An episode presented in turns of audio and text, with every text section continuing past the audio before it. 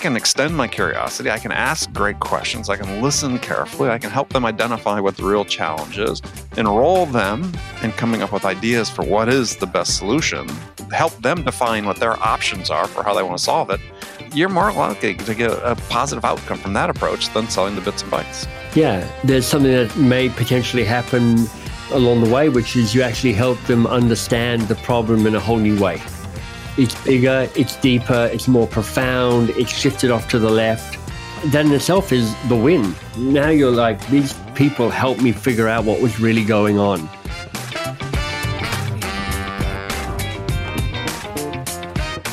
Hi, friends. Welcome back to the Sales Enablement Podcast. I'm your host, Andy Paul.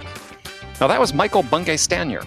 Michael's the author of one of my favorite books, The Coaching Habit, and he's the author of a brand new book titled The Advice Trap Be Humble, Stay Curious, and Change the Way You Lead Forever. And Michael's joining me today on Sales Enablement, episode 771, to talk about the three main problems with giving advice. One is your advice doesn't work. Two, you're oftentimes trying to solve the wrong problem with that advice. And three, the solution you propose is most often pretty mediocre. So as a result, you risk becoming what Michael calls an advice monster. So we're going to dig into what it means for a manager or leader to become an advice monster and get into what the consequences are for both the advice receivers as well as the advice givers. And we'll dive into some concrete steps you can take to effectively coach and give advice. All that and much more. But before we get to Michael, I want to let you know that the whole team of people who work to produce this podcast are incredibly grateful for all of you who support us by listening to the show, telling your friends, sharing it on social media, and most importantly, subscribing to this show and giving us your feedback in the form of a rating and review. So thank you very much. All right, let's jump into it. Michael, welcome back to the show. Andy, it is good to be back. The newly refreshed, newly decorated, yes. same new, new wallpaper, but same awesome infrastructure type of podcast. I love it. Yes, much better wallpaper. That's a great way to put it than we had before, and a, a beautiful new name as well. So exactly. yeah, nice to have you back. You were your third time. You're you know in the sort of elite strata of guests. I know. Are we going to have anything to talk about? I don't know. We might have to make light entertaining. I think I could I could run you through my stand up comedy routine. Well, I think we can try to leave some time at the end for that. But we do we do have a new book from you to talk about. We do, which um, yeah, people listen to the show know I'm a I'm a fanboy basically of Michael Bungay Stanier. Thank and, you. And um, the first book, The Coaching Habit, which a fabulous book, and not just for people that are interested in becoming more effective coaches. As I tell people, it's also one of the great sales books because the process you use to coach is pretty similar to the process you should use to sell. You know, I was uh, I was in the Ring DNA's uh, sales book, you know, bracket playoffs, and I got knocked out by Phil Jones, who's a friend of mine. So I feel a bit resentful about that. And then he got knocked out by Keith Fer- Ferrazari, who is also a friend of mine. So I'm like, all right, so at least I'm getting knocked out by people I know. Yeah, yeah. Well, we need to get Phil on the show. He's not not been on it yet, but. um so the new book is called, and it's really a sort of follow on, a, a companion yeah. piece, a playbook, if you will, for the coaching habit called The Advice Trap Be yeah. Humble, Stay Curious, and Change the Way You Lead Forever. And um, yeah, you did another a good job with it again. You're one of these Thank people who make me feel inadequate when I read things that you've written compared to what I write myself. So thank you for that. Uh, keep me motivated. well, let me ask you. Let me let me be nosy and go. So, what is it about the book that gives you that reaction? I know you're saying it partly in jest, but why does it f- make you feel inadequate? because you do such a good job of of writing what I tried to do, which is just take the complex and make it simple. And right. and I think this is so important because it's so easy to make things overly complex and so much right. of what people try to describe in the sales world is just that. I mean, yeah, there's lots of science behind the way people think and make decisions and the way that we approach people and engage. But you can also simplify it to some really core concepts, which you've done, which I, I try to do, and exactly, and just make it easy for people to access the material. Well, I think that's the key. That's a, a key insight, and that's really worth worth hearing for the folks listening in. Which is, that ability to move, you know, simplicity on the other side of complexity, as somebody once said, is an extre- is is is extremely powerful if you can move it to that. And I do it by just rewriting and rewriting and rewriting. you know, these books of mine, which are, are relatively short and hopefully are a relatively easy read, only get there by being cr- longer and crappier through many drafts before I finally make it sound like I effortlessly just dashed it off overnight. Um, but I do also think that it's one of the kind of meta skills that if you're in the world of sales, which is to be able to bring your prospect or bring your your you know your customer or your partner to a place where they're finding elegance, that simplicity on the other side of complexity. It moves you into a type of relationship with them that moves beyond the transactional, you know, I'm pushing 10 mm-hmm mm-hmm. to a you're actually helping me see the world in a different way and that's a powerful place to be. Exactly. Exactly. And yeah thanks to you i've uh, and you and i share some resources we use to produce and publish our books. Yeah i've i'm i'm sitting there all week when i was reading your book i was like oh yeah, I'm starting over again. So yeah. Amanda, if you're listening, I'm sorry, yeah. but oh, you're working with Amanda, of, our, co-editor. Yeah, yeah she, a lot of a lot of rewriting down the coming down the path, but it'll be it'll be better because yeah. So all right, so let's start. What what is the advice trap? Well, you know, the, the coaching habit has been this amazing success. And just as you said in the intro, it's not really written for people who are already coaches, although that's a big part of the people who buy it.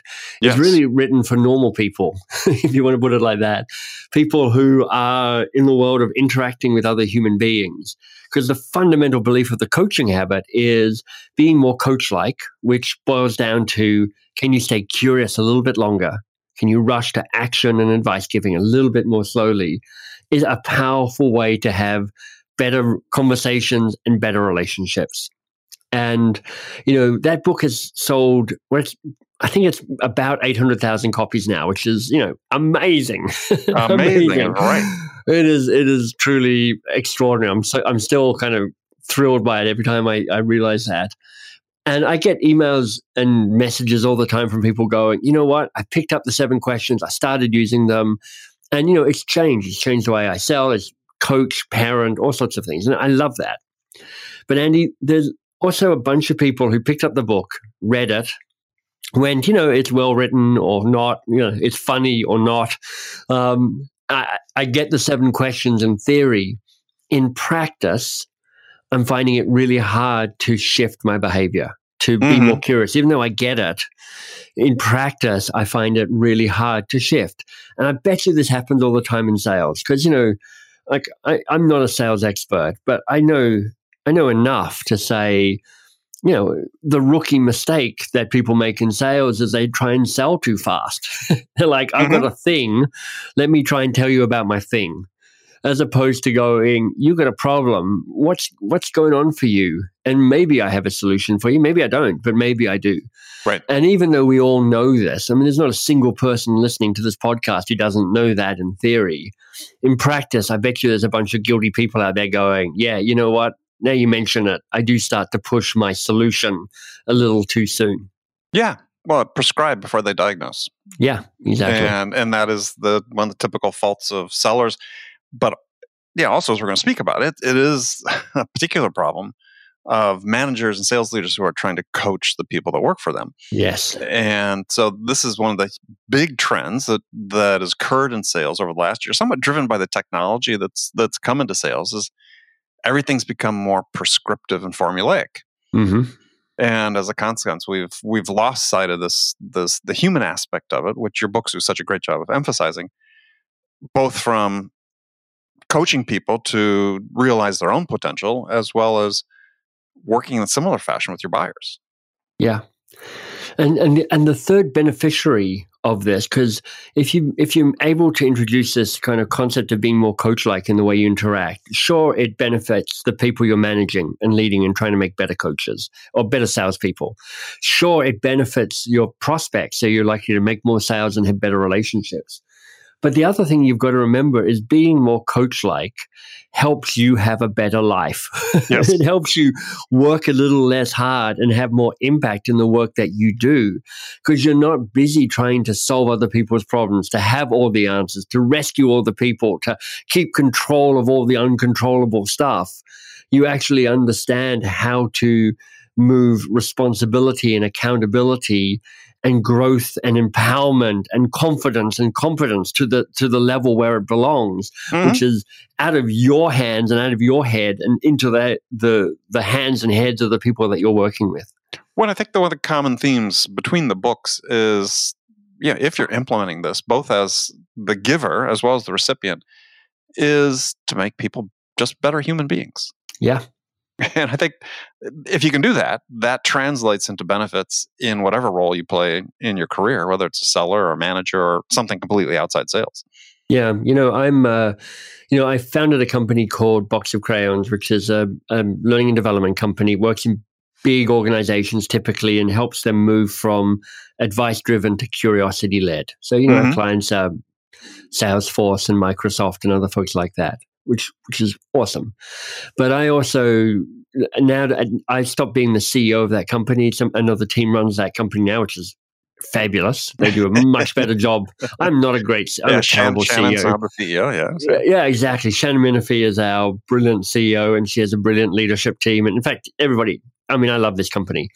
But I'm also, Andy, in this kind of moment going, well, who am I now outside Box of Crayons? Because I wore that identity for almost 20 years. I mean, you know, with your new partnership with Ring DNA, you might have been going through a similar thing. Who am I now? How's mm-hmm, that shifted? Mm-hmm. Yeah. And, um, and I've been going, what? So my new venture, which is MBS.works, um, which is a sandbox for me to play in. But I'm like, what do I stand for in this world? And I'm still experimenting, but currently I'm playing with this idea of be curious, be courageous, and be the best version of yourself. Yes. And that's all coming around to this piece that you're saying, which is like, actually, this helps people fulfill their potential. And it means that you get to create some of the space in your own life to fulfill your own potential as well. Yeah. And I, I this is a theme I address in my writing. I got an acronym that came called just BVOY, which is you know, best version of yourself. I love which that. which is what if you can accomplish that in any dimension, it's going to benefit all the other dimensions in your life, and that's yeah. And if you come at it through reading a book like yours or getting a an insight of something you're doing in a sales perspective that enables you to be more authentic in your the connections you make with people and so on, who cares where it comes from? Yeah. So what, how do you how do you make the link between BVOY, be the best version of yourself, and the elite people in the world of sales? Well, I think for the most part, they are right. I, think mm-hmm. that that that's one of the secrets to their success. So if I look at my own career and had yeah. fortunate to have great success in, in sales and even before starting my own company, and then the companies I've worked with supporting them to success is for me, it all starts with that connection, you know, that human connection. Yeah. And I, I, look at sales sort of this, you know, logical progression of things that happens, and not as a, a sales process, but it is as a recognition that if if I don't do a good job uh, establishing that first initial connection and building the rapport, building the trust, it doesn't matter what follows. If I don't do a good job, everything that follows is diminished as a result yeah. of that. And it doesn't yeah. mean the doesn't mean the customer is not going to continue to talk with me. But as I like to say, from that moment forward, if I don't do a good job, I'm fighting for second place. Mm-hmm. And in sales, second place gets you nothing. there's, right. There's no consolation prize. And the difference between winning and losing is always, you should always assume it's just 1%. Yeah. And so, how do I start gaining that 1% edge? Well, it's just being me and making these connections. And I've been before starting my own company years ago, but I, I mean, spent 25 years selling really complex technical products without any technical background at all, mm-hmm. other than what I'd learned, but self-taught. But if in that environment, how to succeed? You know, every time I went back and analyzed it, it started with those connections. Right. It didn't finish with the connections, but started with the connections. Yeah. And yeah, trying not to be well, it's just fun reading the book because it's the things you talk about is trying not to be what you called an advice monster, which right. took took experience to learn that my job wasn't to impose my beliefs on on the customer and my recommendations on the customer, but to help them find that path themselves. Mm-hmm. Yeah, I mean, I think the, the, if if you wanted to give this this new book, The Advice Trap, a hashtag, it would boil down to "Tame Your Advice Monster," which was you know a, it was a single line in the coaching habit, and probably the line that gets tweeted and mentioned most often, where people go, "Oh my God, I have an advice monster." I'm like, "Yes, you do," and you know what? Almost everybody does, and if you're not sure I mean, to the people who are listening, if you're not sure whether you have your advice monster, here's a test. Somebody starts talking. And even though you don't know that person particularly well, even though you don't really know the context that they're talking about or the other people involved, or really the nuances of the situation or the technical specifications or the cultural context, nonetheless, after about 10 seconds, there's something in your head and you're like, I've got something to tell you. I've got an, I, I'm, I'm going to add some value to this conversation. Here I go. And if you've ever experienced that moment, and I know you have, oh yeah, then, you, then you got you've got an advice monster, as do we all.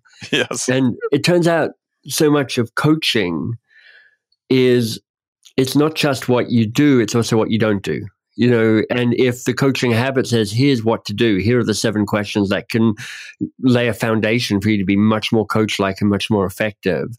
The flip side the what you have to not do is uh, not let your advice monster wander loose. You got to tame your advice monster. Right. And so you you define three personas for mm-hmm. the advice monster. And as i was going through these and we'll talk about here is is you know, in some cases, these roles are institutionalized in in the job description. Sure. Pretty much. So you have three personas: tell it, save it, control it. So tell us about those three. Yeah, well, I and I just want to absolutely agree with you that there's a way of behaving that is institutionalized. So, in the act of being more coach like and the act of taming your advice monster, in many organizations, you're being countercultural. So mm-hmm. it's worth recognizing that that situation that you might find yourself in. So yeah, three advice monsters: tell it, save it, and control it.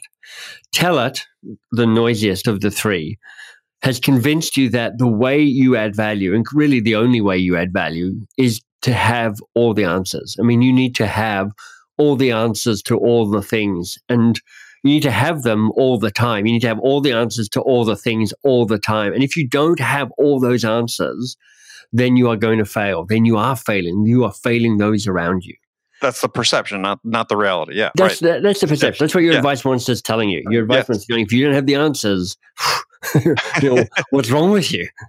And this is one of the roles I was talking about that's become institutionalized. So if yeah, having this conversation more and more with people about you know, you look at the role of a senior sales leader, a VP of sales, a CRO, even a director level, is the perception is that yeah, they are that person that's supposed to have all the answers, and it's ludicrous. and it's ludicrous, and it's it's archaic in the way we structure that role. Yeah, and it puts these people in a bind because then they become reluctant to ask for help because yep. suddenly they're seen as less than yep. if they ask for help you know, I'm I'm going to I'm going to lay out the three reasons why your advice goes your advice goes wrong, and it's particularly pre- uh, prevalent with the tell it advice monster. Mm-hmm. So, look, the first is this, and I kind of implied it before, which is honestly, you don't even know what the problem is.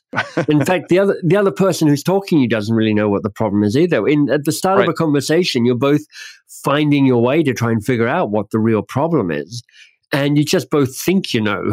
but honestly, it's a fair bet that almost every time the first challenge that shows up is never the real challenge. And if you launch yourself into try and solving that initial challenge, you're just wasting your time because you're solving the wrong problem.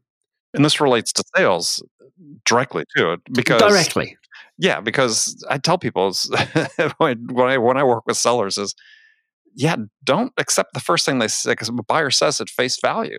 Yeah, it, it's. I mean, the, the way I frame this, and this might be really helpful for those all of you listening in the sales community is you become a much more valued part of an ecosystem when you become brilliant at figuring out what the real challenge is. Right. rather than the person who happens to have the answer. Because, and this is the second reason. uh, number one, you don't know what the problem is. Number two, your advice is not nearly as good as you think it is. I mean, honestly, it's mostly out of date. It's it's it's r- a bit random. The only bits that are really tested are the stuff that I can look up on Google, and I can get a much better answer much faster than from you. And you you you have these cognitive biases that get in the way of you even understanding how bad your advice is.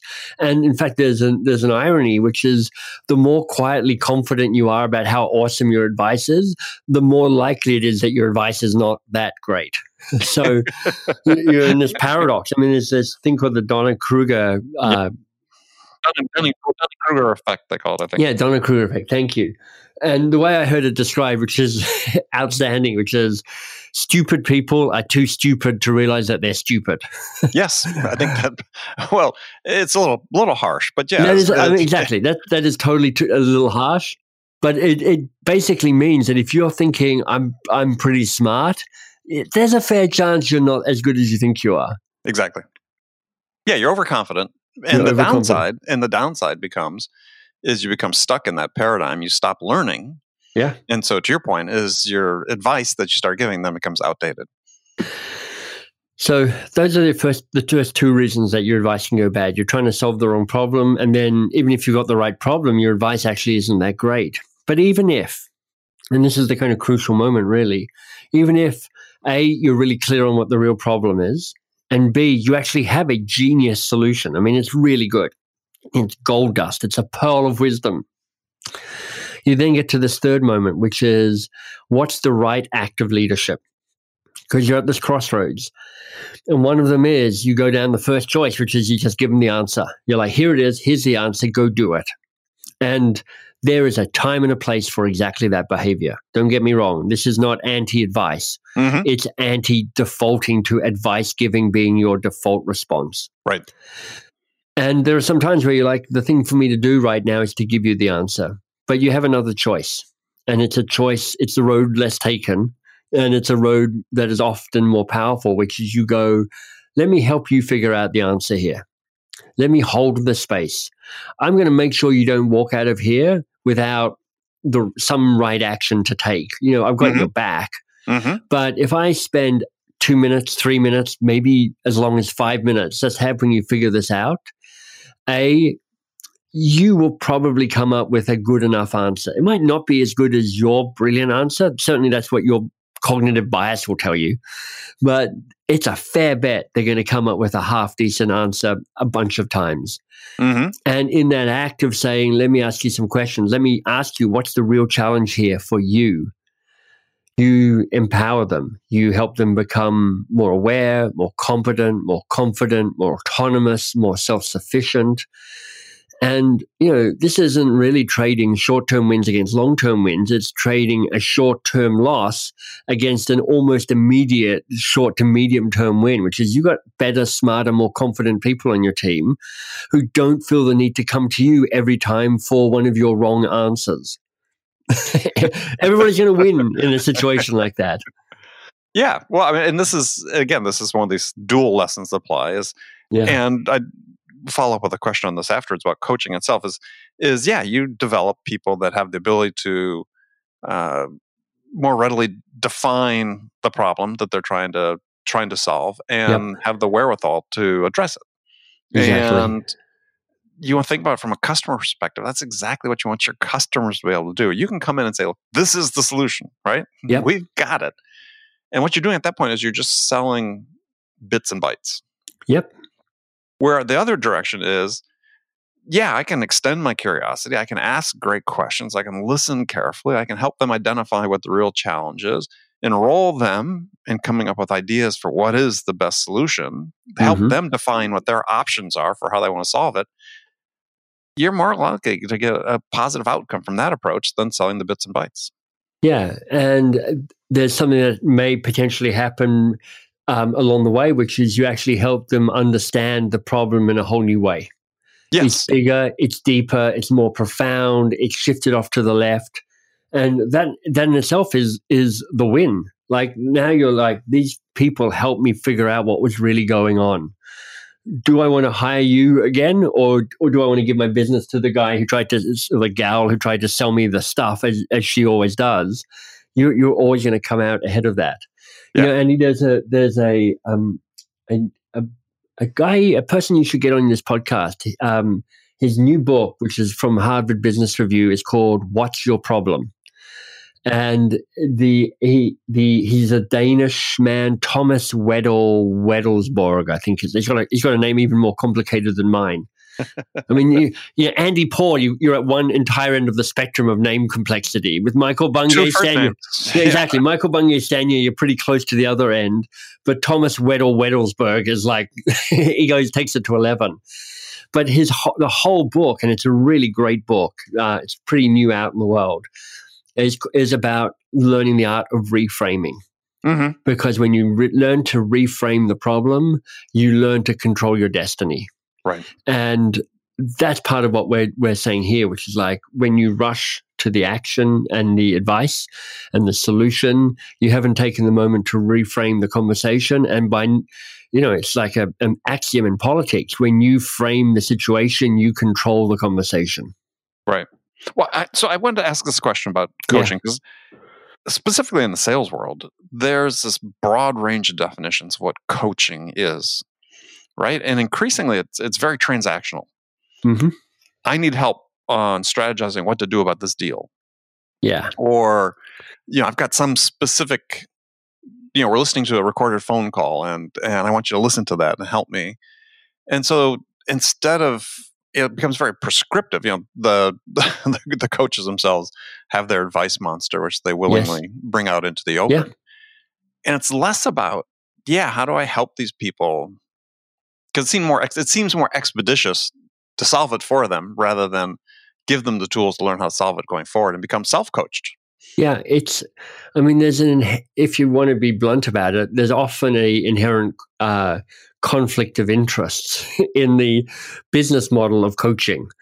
Uh, which, and this is like whether you're a paid, you know, executive, external coach, or even if you're just in an internal coach, which is um, if you can make people codependent on you, that's awesome. it's just not that awesome in terms of how do I, you know, help people be the best version of themselves? How do I create people who are autonomous and confident and competent, all those things I was talking about before. Um, and you know, it's you you wouldn't want to put this down to malice, not entirely, because there's all sorts of pressure from their organization around driving success and driving behavior change and, and the like. It's just it's it's a bit naive, it's a bit short sighted, and it doesn't actually work that well because you just create dependence rather than um, a sense of autonomy. Right. And I think, but one of the key problems is that the coaching increasingly is geared towards look, we have this technology. We can, we can, you know, listen to the phone calls. We can analyze, use AI mm-hmm. to analyze the phone calls and so on. And what we want to do is use this technology and use this coaching to have you be like this idealized individual right. who does these things the right things the right way, which is probably you know a compilation of of traits from a variety of people. So it's always about you know we want to coach you to become this this model thing, yes, as opposed to being the best version of you. Yeah. Well, it's the best version of you is always in a context, and you've got to understand and play to the context. So. You know, if you decide the best version of you is a naked oil painter, then that's not going to work in a context of many organizations where you're trying to be a successful salesperson. Right. So it is a fair question to say, right, how do I give you the tools and how do I introduce you to structures and processes that will enable you to be the best version of you using tools that are the best the best processes and sales tools to be successful. And you know, this is a generic answer, I realize, but you know, you're you're always looking for that balance, which is how much structure and how much play. You know, how much. How much process and how much personality. And that's, that's the, the that's the nice balance, which is how much process, how much personality. Yeah. And um, there's no there's no magic answer to that. other than asking the question do we have the right balance between process and personality? And if I had to put money on it, and I think this is what you're saying too, Andy, which is to say, probably because of organizations' hunger to control. Yes, that's exactly they what I was like. It's like we're just trying to. It'd be great if we could just eliminate human error from mm-hmm. the system. By which mean, you would be great if we could eliminate eliminate humans from the system. You know, there's a. I'll give you another great book that I've I've been reading lately and and loving. It's called Brave New Work by a guy called Aaron Dignan, D I G N A N, and he, he is working with lots of organizations, some big, some some small, and he's saying, look, the the organization of the future, and by the future he means now. mm-hmm, yeah, future future's been accelerated. Yeah, exactly. Has two has two core attributes. They are people positive, and they are complexity conscious. Conscious. Mm-hmm. So you realize that your people are essential. That is your organization. It is your people. You've got to, you've got to go. How do I bring out the very best of my people? And it's also realizing that organizations are complex systems. They're not complicated. Complicated is kind of like essentially machine like. Mm-hmm. You, know, you, you, press a lever or pull a lever and something will pop out can, that you're expecting at the other end. A complex system says actually it doesn't work like that. They they they operate less by rules than by principles, and the organizations that will thrive in the future certainly I mean, you can make an argument about this, but let's just say the organizations that will thrive in the future, and certainly the organizations that I'm interested in trying to help create, mm-hmm. are those ones that have a complexity con- awareness and are people positive. And right. that's what will allow you to find the balance between personality and process.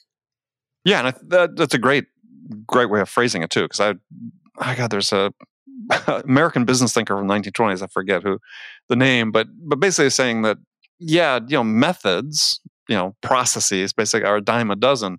Yeah, Prin- principles are few. Yeah, and and the principle driven organization is is more likely to succeed.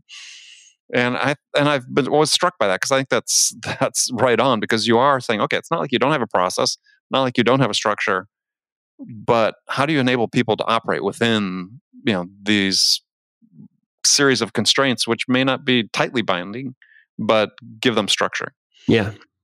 And the way you do it is you help them be better learners. And coaching, of course, is a outstanding technology to help people learn because it builds into it awareness and commitment, error feedback, and it has the assumption of kind of repetition in that. And um, you know, I keep throwing books at people. This is a bit more of a kind of a technical book, but uh, by a neuroscientist called Stanislas. What's his name? Uh, Stanislas somebody. It's called How We Learn, and and he's like he's he is he is a neuroscientist who at the very edge of education, and it's mostly about how kids learn, but it's how we all learn, and you need attention you need commitment, you need error feedback. In other words, you try stuff out and you learn and you adapt and you adjust and you you get repetitions in, which is like quality attempts. Because the more you do it, the more error feedback you get, and you get that virtuous circle. Yeah, I mean, uh, did you read David Epstein's book Range? I mean, that spoke a lot about. Yeah, I you know I have it. I'm staring at it in the enormous pile of unread oh, books. Okay. yeah, bring it bring it to top. It's well worth reading. I've heard nothing but good things about it. Yeah. Yeah. So all right. So last last thing I wanted to talk about is in the time we have is at, at the end of the book you say is all right. We've talked about all this. It doesn't mean that you shouldn't give advice. Exactly. It's just you give sort of three rules, and once you go through those three, sure. three rules? Yeah, so this is, if you hadn't picked this up already, let me say it again really clearly. This is, is not a book against advice. Advice is critical, it's an everyday leadership action. You need to tell people stuff we're just trying to slow down the rush to having it be your automatic default response. So you give somebody advice, and here's what's at risk when you give advice. You some so you set somebody up to lose because if it's bad advice, they either feel they have to take it or they feel they don't have to take it, in which they say to you it's bad advice. And either way, everybody loses either in the moment because somebody goes, you know, Andy, that's a stupid idea. Or mm-hmm. they go, Andy, that's okay, sure, Andy, my boss, I guess I'll do your idea, even though I think it's idiotic. oh, and look, I fail. So we, we lose. So my suggestion is that, first of all, wait. Yes. so just wait, wait a bit. Ask some questions. Just take you. I'm not asking you to be curious for an hour. I'm going. Can you be curious for 120 seconds? Just like two or three minutes of asking questions before you, you serve up your gold dust. Then my suggestion is to say, look, when you give advice, put it, make it tentative rather than directive. So I might say, so Andy, look, interesting. And I think I get what the challenge is for you now. Look, I've got some ideas. Um, look, they might not be right. So you throw something on the table, and what that does is, if they go, "Yeah, Michael, that's not that's yeah, that's not quite right for me," you're like, "Yeah, I didn't think so," um, and you're both able to walk away from the advice with a degree of nobody's lost face. You say, mm-hmm. "Look, this might not work, but let me suggest something." And then the third piece is to say, look, when you finish a conversation or when you've had a piece of advice, you check it out. You go, hey, let me just check what was most useful for you. What what part of that advice really landed with you? Because a that helps them figure out where the value is in the advice that you've offered, and it also helps you figure out where the value was in the advice that you offered. So you get a little smarter for the next time round. Mm-hmm. Yeah, it's it's to the point you're making, it's, it's okay to say no. Right. To advice. Yeah. I mean, ultimately, especially in the field this community that's listening to this is, is and you are responsible. Your boss could give you all the advice in the world, but if you don't make your number, you're the one that pays the price. Right. So it is okay to say no. You know, if you, I mean, one of the ways to kind of drill down to the kind of the heart of the work that I do, it would be to try and create adult to adult relationships at work.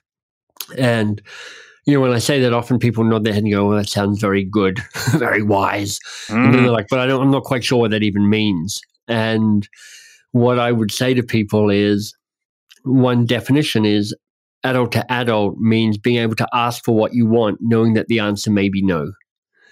Mm-hmm. And feeling like you have the right and sometimes the responsibility to say no to requests and advice and opinion is a very, very powerful place in which to stand. And if you're a person who leads a team, part of your job is to try and build a culture where people can have the confidence to say no to what you bring to them. Yeah. I mean, otherwise, if you expect people to always say yes, then the arrogance is pretty pretty blinding, uh, right? Uh, at that point, and you really need to read Michael's book. Some, somebody once said, if I have a yes man on my team, then one of us is redundant. well, that, and that's that's frightening in two dimensions because one, that assuming they're always right. Yeah. So, yeah. All right. Well, Michael, unfortunately, we've run out of time, but it's been a pleasure to talk we, to you. Uh, we we didn't even get look. I, um, we didn't even get to talk about the other two advice monsters. So let me just say this oh, to go people. Ahead, go ahead. Yeah. Um, if if the advice monster idea intrigues you, um, at theadvicetrap.com. So this is the URL of the book, theadvicetrap.com. There's actually a little questionnaire. It's like 20 questions, so maybe five minutes, which you can quickly take, and it will actually guide you to which of the three advice monsters, tell it, save it, or control it, is the strongest force for you, plus give you some strategies on how to tame that. So if you'd like to dig a little deeper, then theadvicetrap.com. Yeah, and I'm just going to tell you, go out and buy the book. And if you haven't read The Coaching Habit, buy that. And they're both the virtue of of short, concise books, which that goes high on my list as well. Thank you, Andy. yeah. So I encourage people to buy them. Michael, again, pleasure, and uh, look forward to talking again soon. Yeah, it's been a ton of fun. Thank you. Okay, friends, that's it for this episode. First of all, I want to thank you for taking the time to listen. I'm so grateful for your support of this show. And I want to thank my friend Michael Bungay Stanier for sharing his wisdom with us today.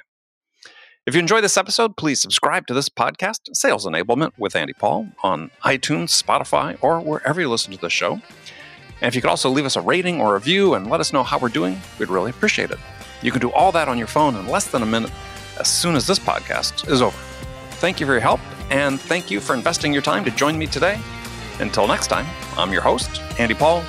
Good selling, everyone.